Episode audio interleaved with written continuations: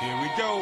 Money talk. Brought to you by DKP and Co Chartered Accountants and Aspire Planning Group. Football Bosses with Michael Zapponi and Tony Pignata on FNR Football Nation Radio.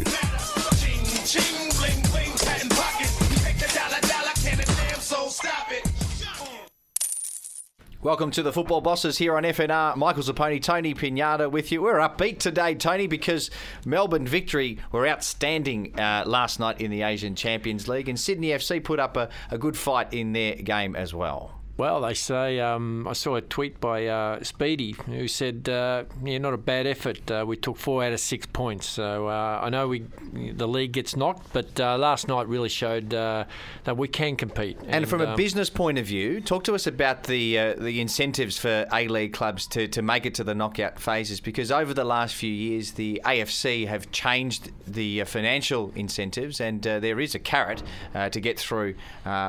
The group stage. Well, even just winning, you get you know, victory would have got fifty thousand US dollars. I mean, they wouldn't have had many costs, you know, probably stadia costs, but um, you know, you qualify for the uh, round of sixteen, it, it goes up even more, in quarters, etc. So uh, it, it can be very lucrative uh, for the clubs to uh, to progress. If we gave you a job, Tony, to double the crowds in the Asian Champions League in Australia, how would you do it? It's so disappointing to, to walk into a stadium, 6,000 people, uh, 6,600 last night. I know that uh, it is incumbent on the AFC to promote. It is also uh, up to the clubs to promote. Why can't we capture the imagination of uh, our football public uh, on a Tuesday or a Wednesday night? It's still summer, or just about, uh, and the football is of high quality. It's of better quality than we're getting in the A League. I, I just think it's um, just the culture of it. You know, they they don't We need to change that culture. Yeah, it's just it's it's. I've been you know, you know knocking you know banging my head against the wall, and I reckon even if you open the gates for free, you, you'd only get another couple of thousand. Um, you know, different to the uh, UEFA Champions League where they can't get a stadium big enough to um, to get fans in. So it's it's it's difficult. It's, it's a culture. It's a, it's a work night. It's a school night. A lot of excuses, uh, but you saw on the pitch the quality that um, that was produced, uh, you know, by by Melbourne Victory.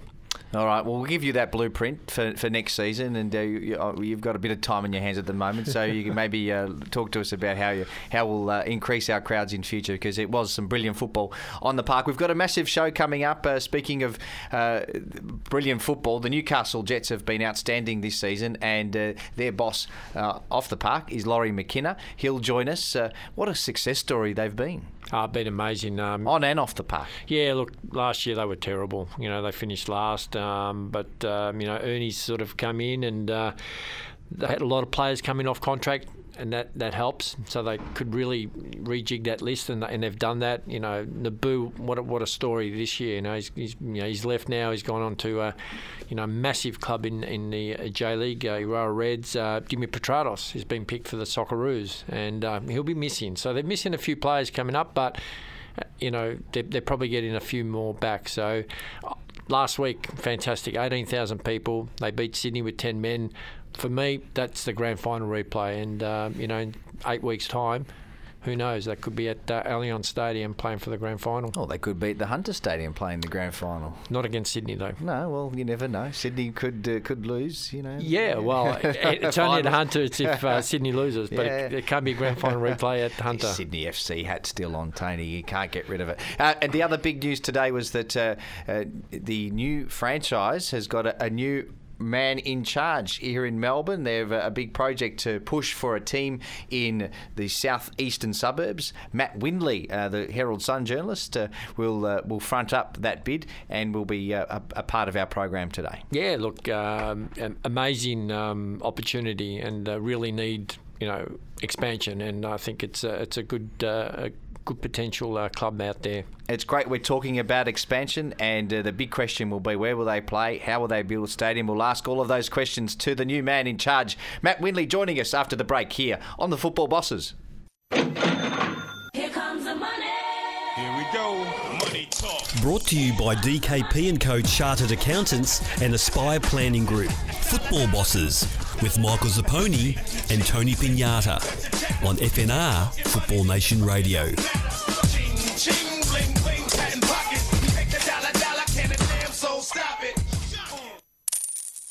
Welcome back to Football Bosses here on FNR. Michael Zapponi and Tony Pignata with you. And uh, joining us on the line now is the boss of the new bid that is going to take the A League by storm, at least he hopes. It's called Team 11. His name is Matt Windley. You've heard him here on FNR as part of the Journos, but uh, technically now not a Journo anymore. Matt Windley, welcome. Hey Zappers, hey Tony, how you going? You're now qualified to come on our program as a boss. Brilliant. I know I've made it in the world. I'm still a journal, I think, for a couple more weeks, but today, uh, officially on a day off from the Herald Sun, able to fulfill these sorts of things. So yeah, we've snuck, snuck me in. It's all good. And uh, we know that uh, you'll be uh, talking in, in more detail about the bid uh, tomorrow on uh, your segment on FNR. So we look forward to uh, a detailed discussion on that. Firstly, congratulations. And we read the news today that Team 11 has brought you on board. To just tell us a little bit about your role, firstly, before we get stuck into the details of the bid itself. Yeah, sure. So, um, I mean, it'll be a, a bit of everything. Um, yeah, okay, there'll be media and social media and, yeah, doing things like this and all that sort of stuff. Um, you know, there'll be marketing. Um, I've, I've, said in a, a couple of places today, and, and I'll say on the journos, you know, I, I live out in this area, and so I've been sort of, you know, volunteering my time a little bit on the side over the, the last 15 months or so, and it's something I've become really, really, really passionate about because it's, a, it's impacting my local community and, and my local football clubs, and um, and so and that's sort of the reason why I decided to jump, and then it, it dovetails into then what my number one priority is, at least in the well, no, my number one priority forever. But then in the first three months, I'm going to make contact with in person, uh, either at um, a, a match day or a, or a training night, every single one of our local clubs, which numbers about 100 in the southeast of Melbourne, and then well more than you know 18,000 uh, registered players, and that's not even including you know non FFV competitions and social competitions and all that sort of stuff. So there's a lot to get to, but um, at the end of the day, and as I'm sure you guys can appreciate, if if the local football community here doesn't support this bid, then there's no point doing it. Um, it's, it's not going to get off the ground. So we, we need this to be their club um, from day one and, and build it with them and take their ideas and feedback on board, make them excited about it, and then hopefully, um, you know, the business world and state and federal governments when it comes to funding and all that sort of stuff will see sense in it and um, and we'll get the green light and if not then at least you know we- we've given it a go and you, and you just throw up your hands and say that there are other people uh, that are better equipped to, to get into the A League at this point in time. Yeah, Matt, um, it's a massive um, football heartland out there, and um, you know there was talk earlier on when, when Melbourne City or Melbourne Heart at the time came on board that uh, they looked at uh, you know possibly training out at Casey and you know, build a stadium there, and and I know if, you know from a fact that you know my son played for three years at uh, Dandy City there, and um, massive uh, you know football uh, people who, who love the game. So I think it's a it's a great opportunity. It's what, what the A League does need uh, another expansion team, um, and and you know cut to the chase. There's going to be a team out of Melbourne and it's going to be out of Sydney. So. Um, I think it's uh, you know a, a great potential, and uh, you know if I'm hearing right, you know with all the consultants and, and they're doing all their stats, and you know fish where the fish are, according to uh, David Gallop, uh, it's it's huge potential out there. No, there is, and I appreciate you know those, that sentiment, and, and, and it's absolutely right. And you know, clearly, I mean, if we just even want to look at it from a a personal viewpoint, um, a wife, a, a two-year-old daughter, uh, another child on the way in the middle of the year, a mortgage, all that sort of stuff. So it, it's obviously a personal risk to jump from a, a job that I've had for 10 years and have got a, a semblance of security at. Um, I wouldn't be doing it if I, I didn't think this was a, a genuine chance, clearly. But um, all those the metrics are, are fantastic, and I, and I do know um, that we do tick a, a lot of the boxes. Um, but obviously, we've got to make that work, you know, and, and, and make it work with the, the people that really matter, and that's going to be the, the fans and the football community out here, and um, and and you know, yeah, come along for the ride with us, so that we actually have a, a club that works. There's no point uh, having all the bells and whistles, and you know, being uh, getting a what would be a a dream to be able to build a, a boutique football stadium out here in Dandenong, which we've got some, you know, pretty cool announcements about over the, the coming weeks and months. But, um, you know, if no one turns up, then uh, it's not really going to add much to the A League in the long run. So, um, got to do it the right way, and as you say, utilise all those those metrics to, to our advantage, and not just take them for granted. I guess. You touch on the, the stadium. For me, that's the, the big issue, isn't it? And, 100%. And and we you know as well as anyone uh, that uh, Melbourne City have found it difficult to uh, attract crowds and uh, the geographical uh, nature of, of their club being out in Bundoora for training, but not having a, a match day experience that is different to Melbourne Victory, I think has hurt them. Uh, you talk about building a, a boutique stadium uh, in in the region. We know that that costs a lot of money. We spoke to uh, several people over the, the last few months about uh, their bids, and Robert Belticki's a great example of, of that. And I asked him the question, why not look at an area like the Casey region? Uh, uh, he's got a pretty su- successful property developer behind him as well who could build a stadium, but uh, he said it just costs too much, and uh, um, and that was the reason they looked at uh, Tasmania, where they've got the support of the state and federal government to, to do the same down there. Uh, t- talk to us about well, as much as you can in any detail now yeah. about about what um, what the plans are for, for stadium out there and, and how long that would take to, to build.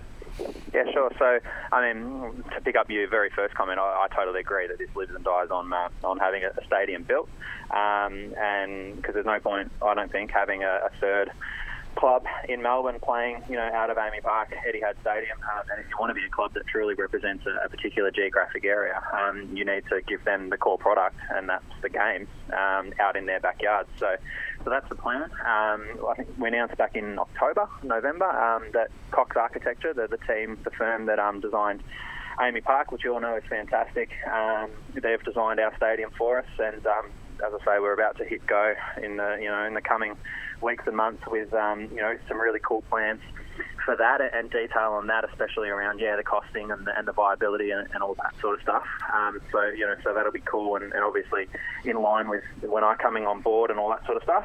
Um, and as I said previously, sorry, as a motorbike as well.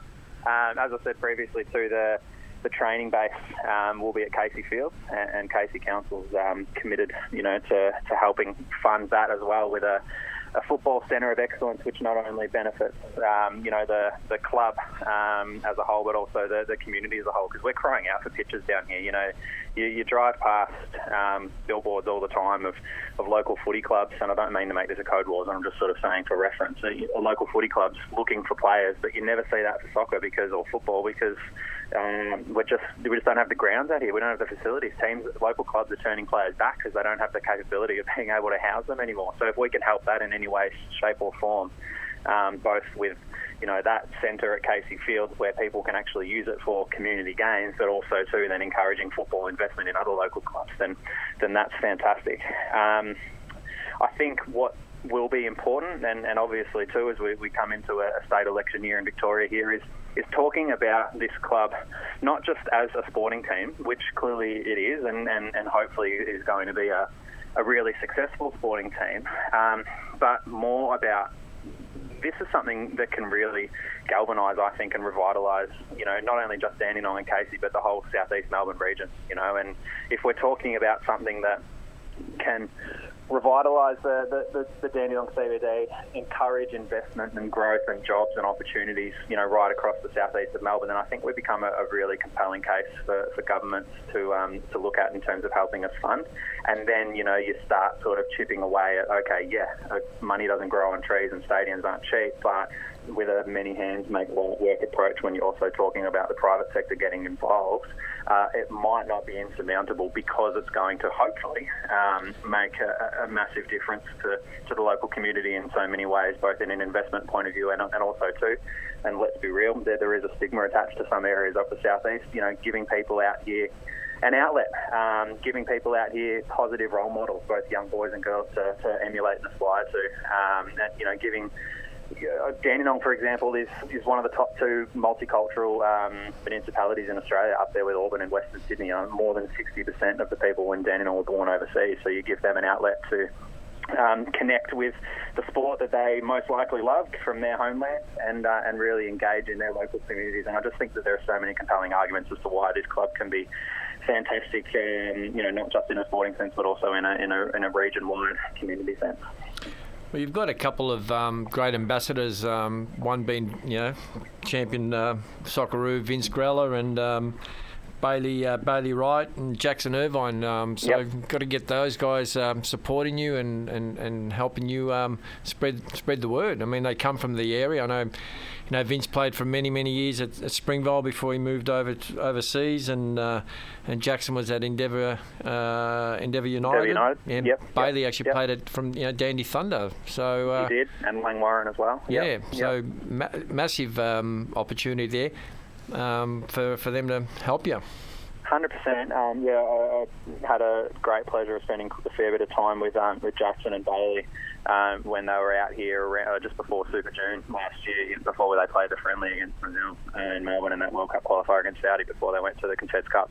They're both absolutely ripping fellas, uh, and we're both so so keen to help out, um, and have been on call to you know for any advice and support um, which has been fantastic. Um, and both have said, and I'm sure we wrote a story around about the time, and Dave Davutovic, I think, in the Herald Sun wrote um, that you know those two boys um, have said that they want to come back and play for the club one day. It might work out. Who knows? I'm, I'm just flying a kite. I'm just speculating. It, it might work out time-wise for Bailey to come back straight away if he's ready. Who knows? Jackson maybe being a tiny bit younger might be a few years down the track, but to have that support and, and most importantly that support from two guys who are local to the area and know it well, um, I think is is, is, fantastic. And, and there's a few other guys too. You know, you, you could potentially look at depending on when and if this club comes in. You know, Scotty McDonald uh, originating uh, from the Casey Comets.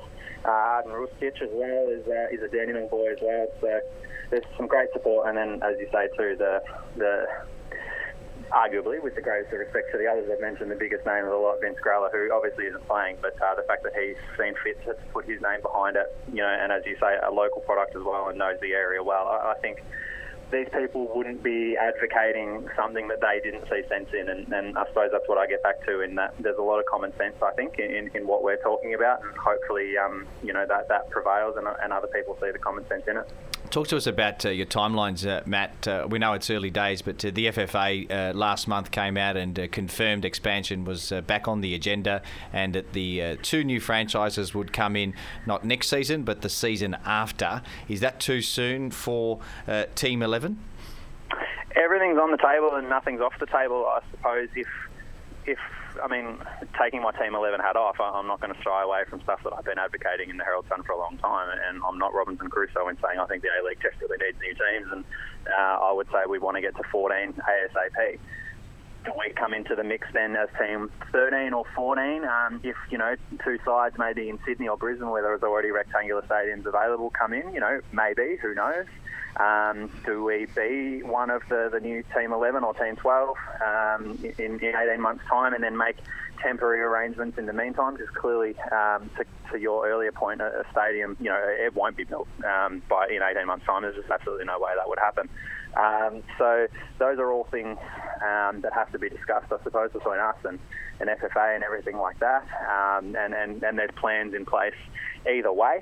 Um, but yeah, I, I suppose it just depends on the powers that be and, and who they want in and when they want in and, and how many teams that they're putting in at particular times. Just hopefully our case is compelling enough that we get a green light, and whether that is for an 18 month time or, or 30 months time or 42 months time, I suppose we'll just have to wait and see. That that's out of our hands, I guess.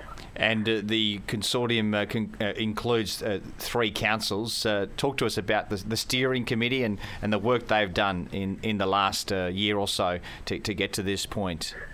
So we had those, those launch events um, in sort of May, June last year, and then um, de- deliberately sort of went dark for, for nine months or so. I mean, it's, a, it's, an, it's been an elongated process, and there's um, you know, there wasn't much to report, to be honest. Quietly going behind their scenes. Um, they've developed the business model and the business case uh, with uh, with Gemba, um, renowned, you know, sports research sort of management sort of firm.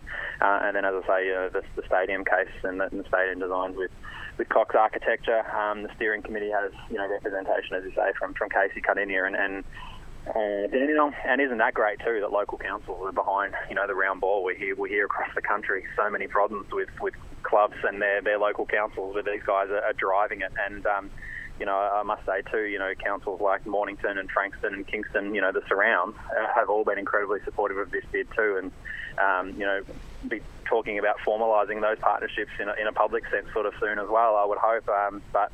Uh, so that, that it's a, a ground-up approach is fantastic, and um, to have you know also someone like Gabrielle Williams, the, the state MP uh, in Dandenong, also sitting on our steering committee is fantastic, and Vince, you know, by proxy, obviously given that he's overseas, but um, you know whenever he's back, he's, also, he's always um, you know, meeting up with the guys as well and, and, and giving guidance. So, look, there'll be definitely some additions to that group and, and, and um, splinter groups, I suppose, focusing on a few different things as we really hit go over the, the next few weeks and months. Uh, and there'll be obviously some announcements on that too. But, um, you know, as things stand, yeah, really comfortable with uh, the way that the steering committee is going, even though they might not necessarily be names, I suppose, that, uh, you know, totally and utterly familiar at this stage to the, to the football community. Team 11, is that uh, deliberately provocative or presumptuous, Matt? uh, I would say deliberately vague in that it just, it just totally and utterly demonstrates that um, we haven't chosen a name, and and I'm not afraid to say that it's, I will beg, borrow, and steal. You know, a lot of the things that the Western Sydney Wanderers did when they came in because they did it so well, and so why try and uh, fix a, a model that isn't broken? You know, they have got such a, a strong tie to their community and had such a strong tie to their community very, very quickly by giving ownership in, in inverted commas to the of the club to the fans by letting them choose the colours and the name and the logo and all that sort of stuff. And I, reckon, we'll, I know we'll, we'll, do exactly the same thing um, because it, it, it, gives a genuine tie to the community. So, yeah, Team 11 deliberately vague in the sense of you know it, it doesn't give off any impression of, of maybe presumptuous presumptuous names. Um, provocative, yeah, in the sense that, yeah, maybe we're saying we'll be Team 11. We might have to change it to Team 13 or 14, who knows, down the track. We'll have to see what, what happens. But I suppose there's also that symbolism in, you know, 11 people on the field and, and all that sort of stuff as well. So I wouldn't read too much into the name. It's just that, yeah, we're just sort of waiting for the right time where um, our loyal fans can uh, can jump on board and choose it for us. Yeah, it's just a working uh, working name, but I, I think yeah. You, yeah, it's great. Yeah, follow what the Wanderers did. Um, speak to you know speak to people there. Uh, do you know you're no threat. Um, get out there and. And, and you know they really did it well, and uh, you got to hand it to them um, the way they did it. They they started about this time out from their first game, um, put together everything, the colours, the, the, the team name, uh, everything, and it, it, worked to a treat. Um, and, uh, and and there's a lot of similarities in, in the, the demographics you were talking about, Matt, with uh, yeah. with Western Sydney as mm. well, which I which I really like about uh, yeah. about this.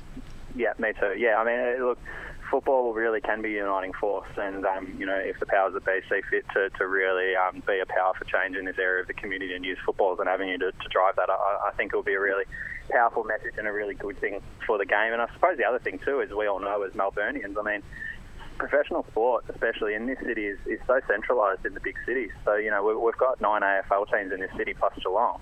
Um, but all, you know, if you're a new fan of the game, you wouldn't know between any difference between Melbourne and Collingwood and Western Bulldogs or whatever. They all play at Etihad Stadium, they all play at the MCG, or if we can take sport back to the people, where the people actually live. And it took me an hour and a half to get to the Derby from Berwick uh, a couple of a couple of weeks ago, and I was just thinking, wow, it's going to be awesome when I can uh, leave the train at the train station and, and be at the ground uh, really, really, really quickly and not have to battle the traffic. And, and I reckon there's a, plenty of people in, in Gippsland, in Frankston, in Mornington, and, and, and the surrounds that are all thinking the same thing. You know, just quickly hop on on Eastlink, hop on the freeway, hop on the V line, hop on the train, and, and be able to, to base yourself quickly in Dandenong and get home quickly after the game too. So um, yeah, I think it makes a lot of sense. But uh, I would, wouldn't I? Because I'm biased.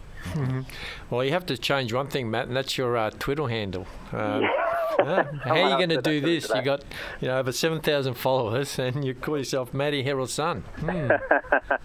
yeah, I've looked into that. I made sure that I could change it, and I can. So, oh, uh, good. I good. reckon I'll have to become Matty Team Eleven. But uh, no, I'm, I'm also pretty um, passionate about making sure I finish off on the right note of the Herald Sun. I had to give a, a leave notice period, and I finished off on, on March 31. So I'm really looking forward to still doing some, some hopefully some really good stories over the last few weeks about the A League. Because at the end of the day, too, it's, it's something that I've loved doing for a long, long time, and I love sitting down with players and, and getting their story. So hopefully I've still got a couple more good ones in me before uh, before I hang up the dictaphone, as Scotty Gullan said in the paper this morning, and, Yeah. um, and, and move on to the to the next phase. Well, we'll miss uh, reading your articles, but uh, we're, we're, we're absolutely uh, rapt that uh, you're not lost loss to the game and uh, working uh, for the better good of the game and and uh, the advancement of our game here in Melbourne. Uh, good luck with uh, your endeavours over the next uh, few years and months, and uh, I'm sure we'll speak again.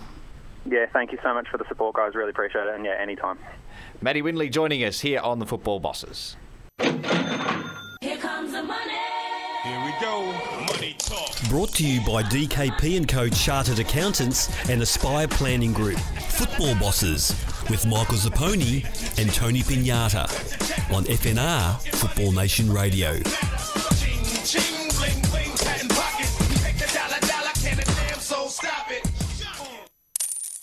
Welcome back to the Football Bosses here on FNR. Michael Zapponi, Tony Pignata with you, and joining us on the line now is the boss of the Newcastle Jets Football Club, Lawrie McKinna. Thanks for joining us, Lawrie. No, pleasure. Pleasure to be on. Lawrie, what a season it's been for Newcastle. We know uh, on the field what's occurred, and, and we'll, we'll touch a little bit on that uh, in this conversation. But uh, off the field, you know, last season the Newcastle Jets, uh, you know, were really struggling in, in just about every element. And uh, you've come in, and a new owner has come in, and things have turned around. In your wildest dreams, did you think uh, this season was going to uh, to go the way it's gone? I was hoping it was going to go the way it was Yeah. going, but as you said, when we came in the club last season, the squad was basically 95% put together, and it was what it was, and we fell away badly the last six games of the season and finished bottom. And um, we'd already made plans before Ernie to come in. We'd started replacing players. Ernie came in and basically got rid of every player coming off contract apart from Ben Kantarovski. And what a good decision that is because Kantarovski's been outstanding this season. Um, and then we made a few new signings on top of that, and the season started off well. So to say, yeah, we'd, we'd be expecting to be sitting in second spot, uh, quite a few points clear than that, that would have been, people would have looked at us as over crazy. But it's really satisfying watching the work that Ernie's done. And then what the what the players have done on and off the park, I think that's been a big a big plus as well. It's been uh, a checkered decade for the club, hasn't it? Uh, such a rich football history in Newcastle, but when you look at uh, the last 12 years uh, of, of the Newcastle Jets, you've had different owners, different coaches, uh, you've had different levels of fan interest in, in the game. Uh, at uh, Hunter at the Hunter Stadium, and and this year uh, everything just seems to, to be working beautifully. What what's been uh, the secret to that success? Well, I think the owner, Martin Lee, like, he's basically come in and said, "There's the club." So obviously, you you do it. Um, I mean, I'm not taking a rap for it, but the, the great thing is this guy's putting in the money. He's giving us the backing, and it's not a huge backing, um, but we know the money's secure. You've got that confidence, and in that first six months to a year, we, we had so much backlash for the Tinkler era with the club. So that was commercially fans, people were just fed up what was happening with Newcastle, and we had to basically gain that credibility about town again. You know, you wanted people walking about town with the, the members' hats on and the shirts on because it wasn't happening. This season, for pre-season, Ernie, he never came out with any excuses. He knew if he was successful this year, great. If he wasn't, he'd be out of job. Um, and Ernie, there were no excuses for day one, which went down well with the Newcastle fans. As you, you said earlier, it's got great history. We've got clubs up here 130, 140 years old. And you get KB United, you've got all the, the Breakers and Newcastle United. There were a no nonsense approach for Ernie, and we've had to do that off the park as well. You know, we're not looking for excuses, but we're not running away from the past. But we had to change the perception of the club in the town, and I think we've done that on the football field, and I think we've done that off the football field as well. Talk to us about the choice of Ernie Merrick as your coach. Uh, when we look at it today, we, we know it's been an overwhelming success. Ernie Merrick was a coach that had huge success at Melbourne Victory, uh, and uh, I think he'd be the first to say that uh, things didn't go the way he wanted them to go at uh, Wellington. He was then looking for a job. He was uh, the coach. Really, nobody was looking at for, for roles that were opening up. There were a lot of young coaches whose names were thrown about when the Newcastle job opened up. Why did you choose Ernie in the end over, you know, a young coach that uh, perhaps could have been given an opportunity? Well, I think the three previous coaches were all young coaches, probably rookie. You had Phil Stubbins, um, Scott Miller, and Mark Jones. Yeah. So I think we've been down that track, and I think we what was happening, we just needed that stability and that old head. I think, and obviously because I'd my, I've got an old coaching hat in the cupboard. I think we needed somebody to come in and um, get respect to the dressing room straight away. Somebody couldn't come in and try and work his way into see what the style was like or see put his stamp on it. We just needed somebody to come in and go, right, here's a new group of boys. What's the quickest way we can get this as a functioning team? And I just thought Ernie, and we had about 80 odd applicants with some really impressive ones. Some names were getting chucked in there just for the sake of it. Um, but Ernie, I think it was documented the other week in a story that once Mark Jones left, I texted Ernie at 7 o'clock one morning and said, Are you bored yet? And they come back, I'm bored out of my mind. And um, I phoned them. And then that's when we set up an interview. Um, and we had a few other interviews. One of the one of the main other guys um, was Steve Kean, ex Blackburn manager, and a few other ones that came to through the Ledman group. And um, but I just thought Ernie's experience in the A League, knowing the league, knowing the players, was a big start rather than starting from scratch again because so many times in the last few years the Jets have had to start again. You've um, you've brought on you've brought back uh, Joel Griffiths. Um, tell us about you know his role at the club and what he's done over the last I suppose uh, you know last year and uh, more importantly this year with uh, um, you know helping uh, you develop the squad. Well, Joel was one. When I got the job a year and a half ago, he was the first new staff member that came on board because I thought the club needs some soul. We need to be proud of what they've achieved in the past because the club had nothing. You, you couldn't feel any proud history within the Jets office, you know. So Joe was employed two days a week as like football manager.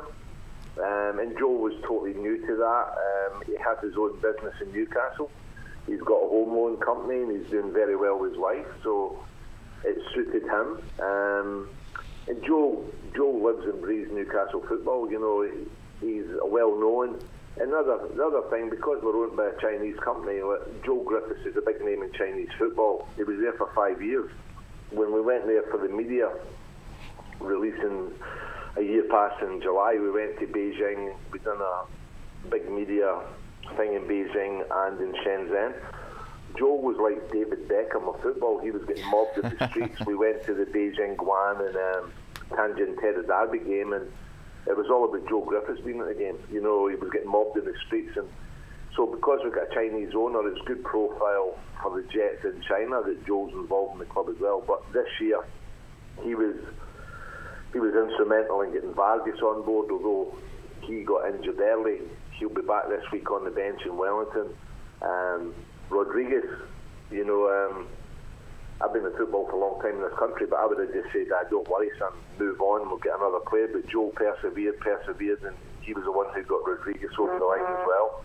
And between between myself and Joe, we deal with different agents because we get different relationships and we get players signed. And Riley McGree was a great signing, and because we've got a good relationship with agents, agents come to us and make us offers, and if we can move on it, we do. And there's no um, no bullshit, you know. If we can do it, we can. If we can't, we can't.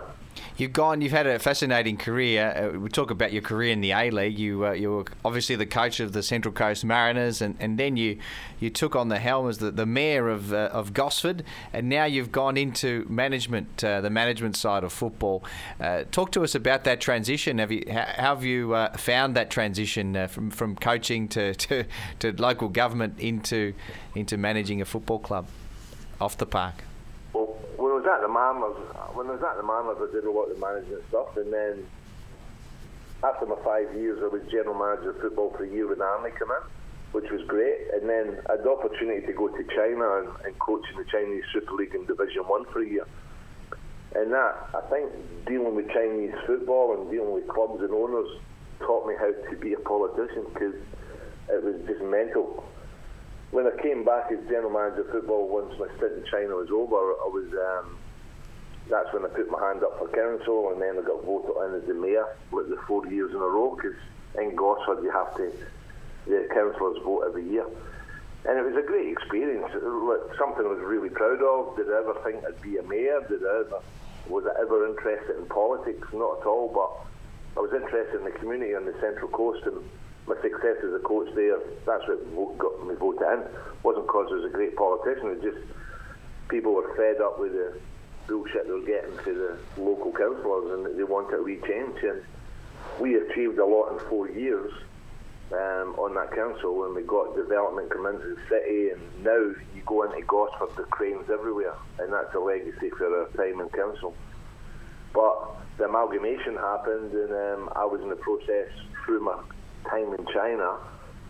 I was contacted by people who represented Ledman to take take the proposal to FFA. They were interested in the club, and um, the Jets were up for sale. And after probably six months going back and forward, the amalgamation happened, and it worked out perfect. I finished as the mayor in the in the May, end of May, and in the June I was employed by Martin Lee to uh, run the Jets, and it worked out perfect. So I think being in football for so long, and Tony, you'll you'll relate to this, the politics that goes on in the football field and the football environment, um, I think taught me well what to watch out for in, in the council chambers because there are always a lot of deals getting done and people going behind each other's backs. But I think my background in coaching and management in football definitely helped me in my, my short political career. Um, and during that time, you even wrote a book, didn't you, Lawrie? Yeah, yeah, I've got my books out still on the shelves. My my grandson sent me a cheeky picture of him looking over his shoulder, pointing at me in the bookshelf the other day. There, yeah, political football. So it's just basically a story of my life growing up in Scotland as a young boy, being a Rangers fan, being a bit of a Rangers hooligan, travelling all over Europe, following my team, getting Uh. married at 18 because my wife was pregnant, so I had to get married. The father-in-law would have shot me.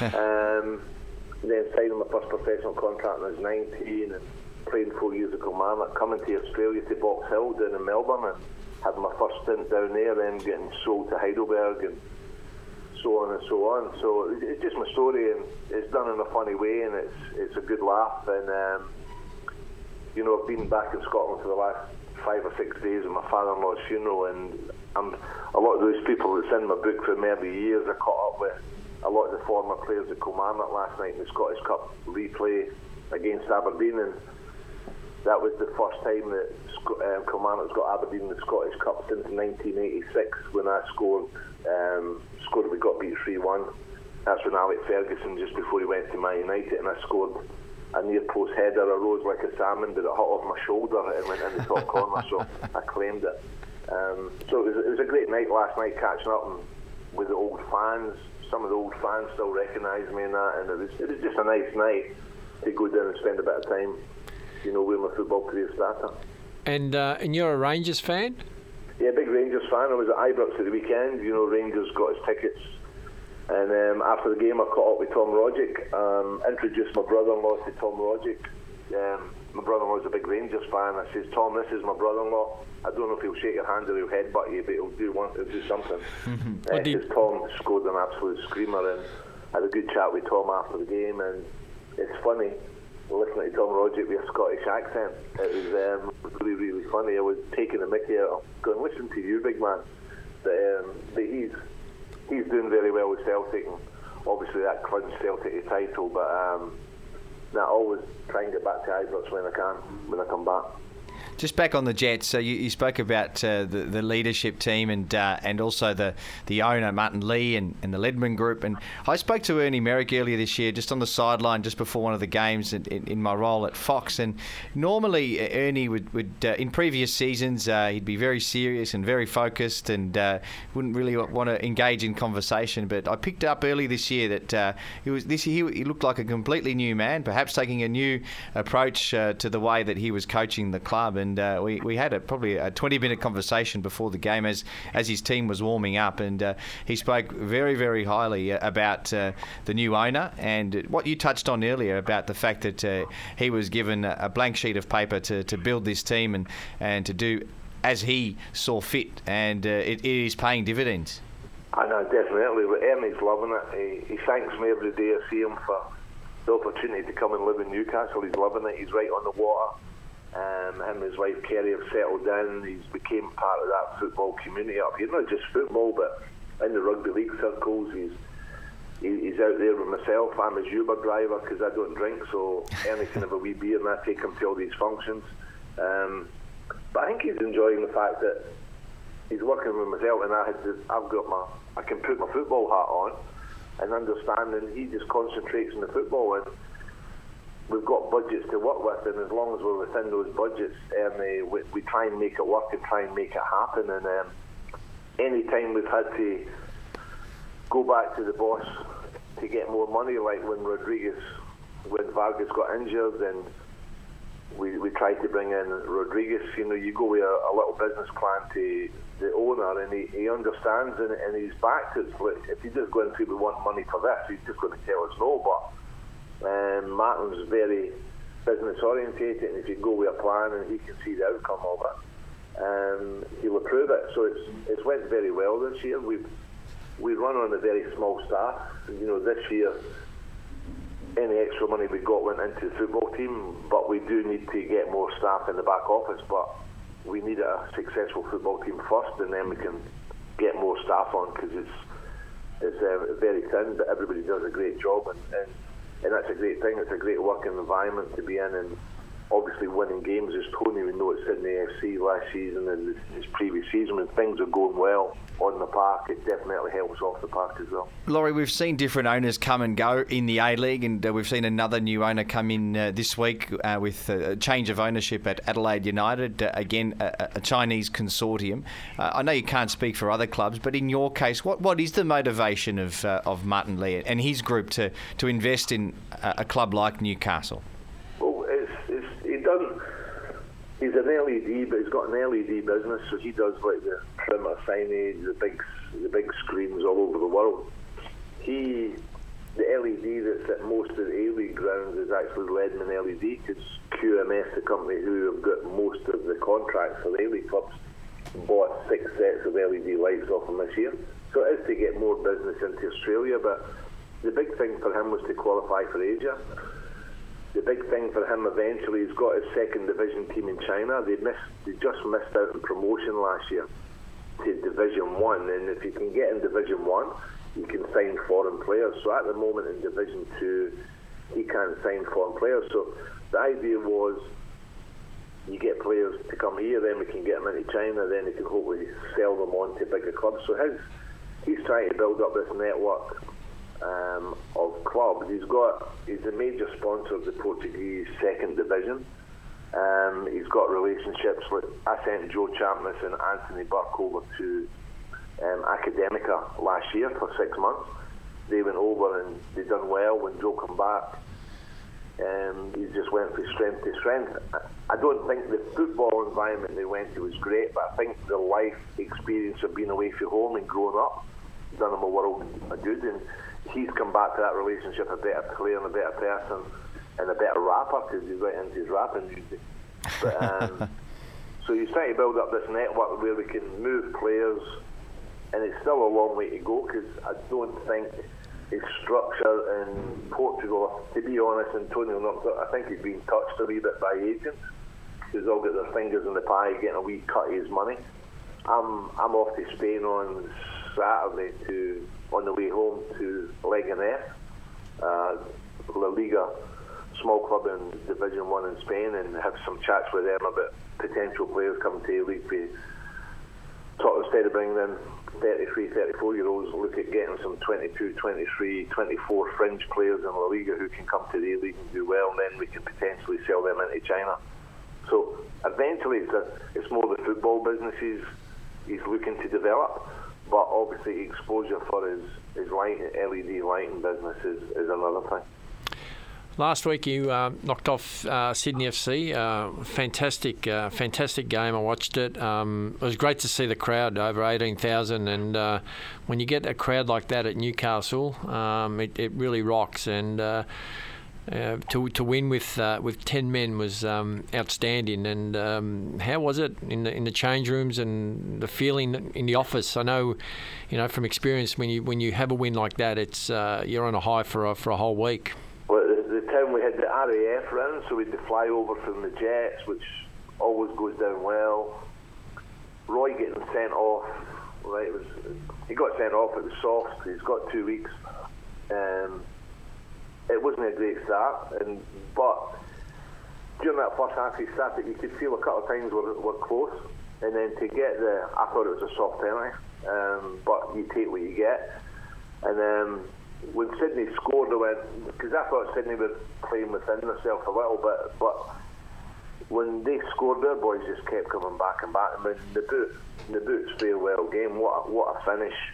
Um, the place was absolute. But even before that, the crowd got involved. And I spoke to some of the Sydney boys after the game, and they said the crowd got them a little bit because, as you said, they were they were fully engaged in the game. It was a great spectacle. We could have scored another two or three goals. You know, we kept catching Sydney in the break, and um, at the end of the game, there, you know, it was just mayhem. You know, there were um, there were fans, people were crying. You know, the the corporate areas was, it was our biggest corporate for years. All the corporate sold out, and getting eighteen thousand people to come, it was a huge thing. And and I think it gave the Jets probably a bit of credibility on the field. You know, we, we played Sydney a couple of months before. We drew two each down there, and you know that was that was you could see we definitely had something to offer. But I think the game the weekend was um, it, it, gave us that next step. Right, we can compete. Okay, we've lost Nabbout because he's off to Urawa Reds, and huge opportunity for him. Um, but we've got Vargas and Rodriguez coming back into the squad this week, so we've got boys coming back in. But Nigel Boogaard's probably out for the season, so he's a big loss.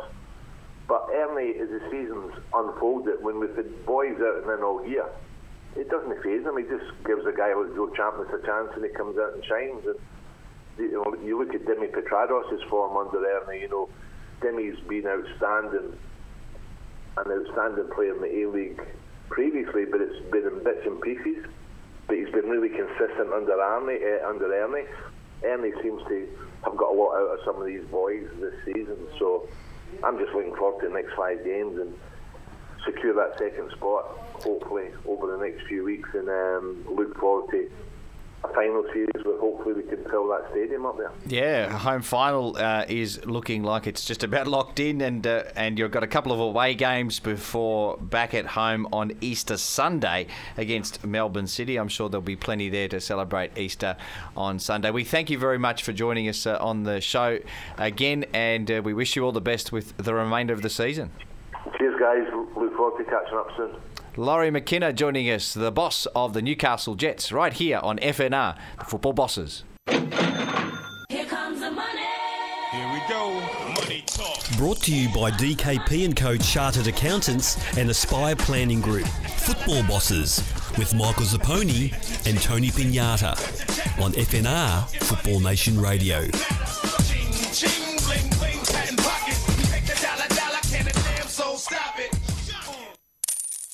Thanks for joining us on FNR Football Bosses. Tony, another magnificent show. Thank you to our guests. Thank you to our listeners for tuning in.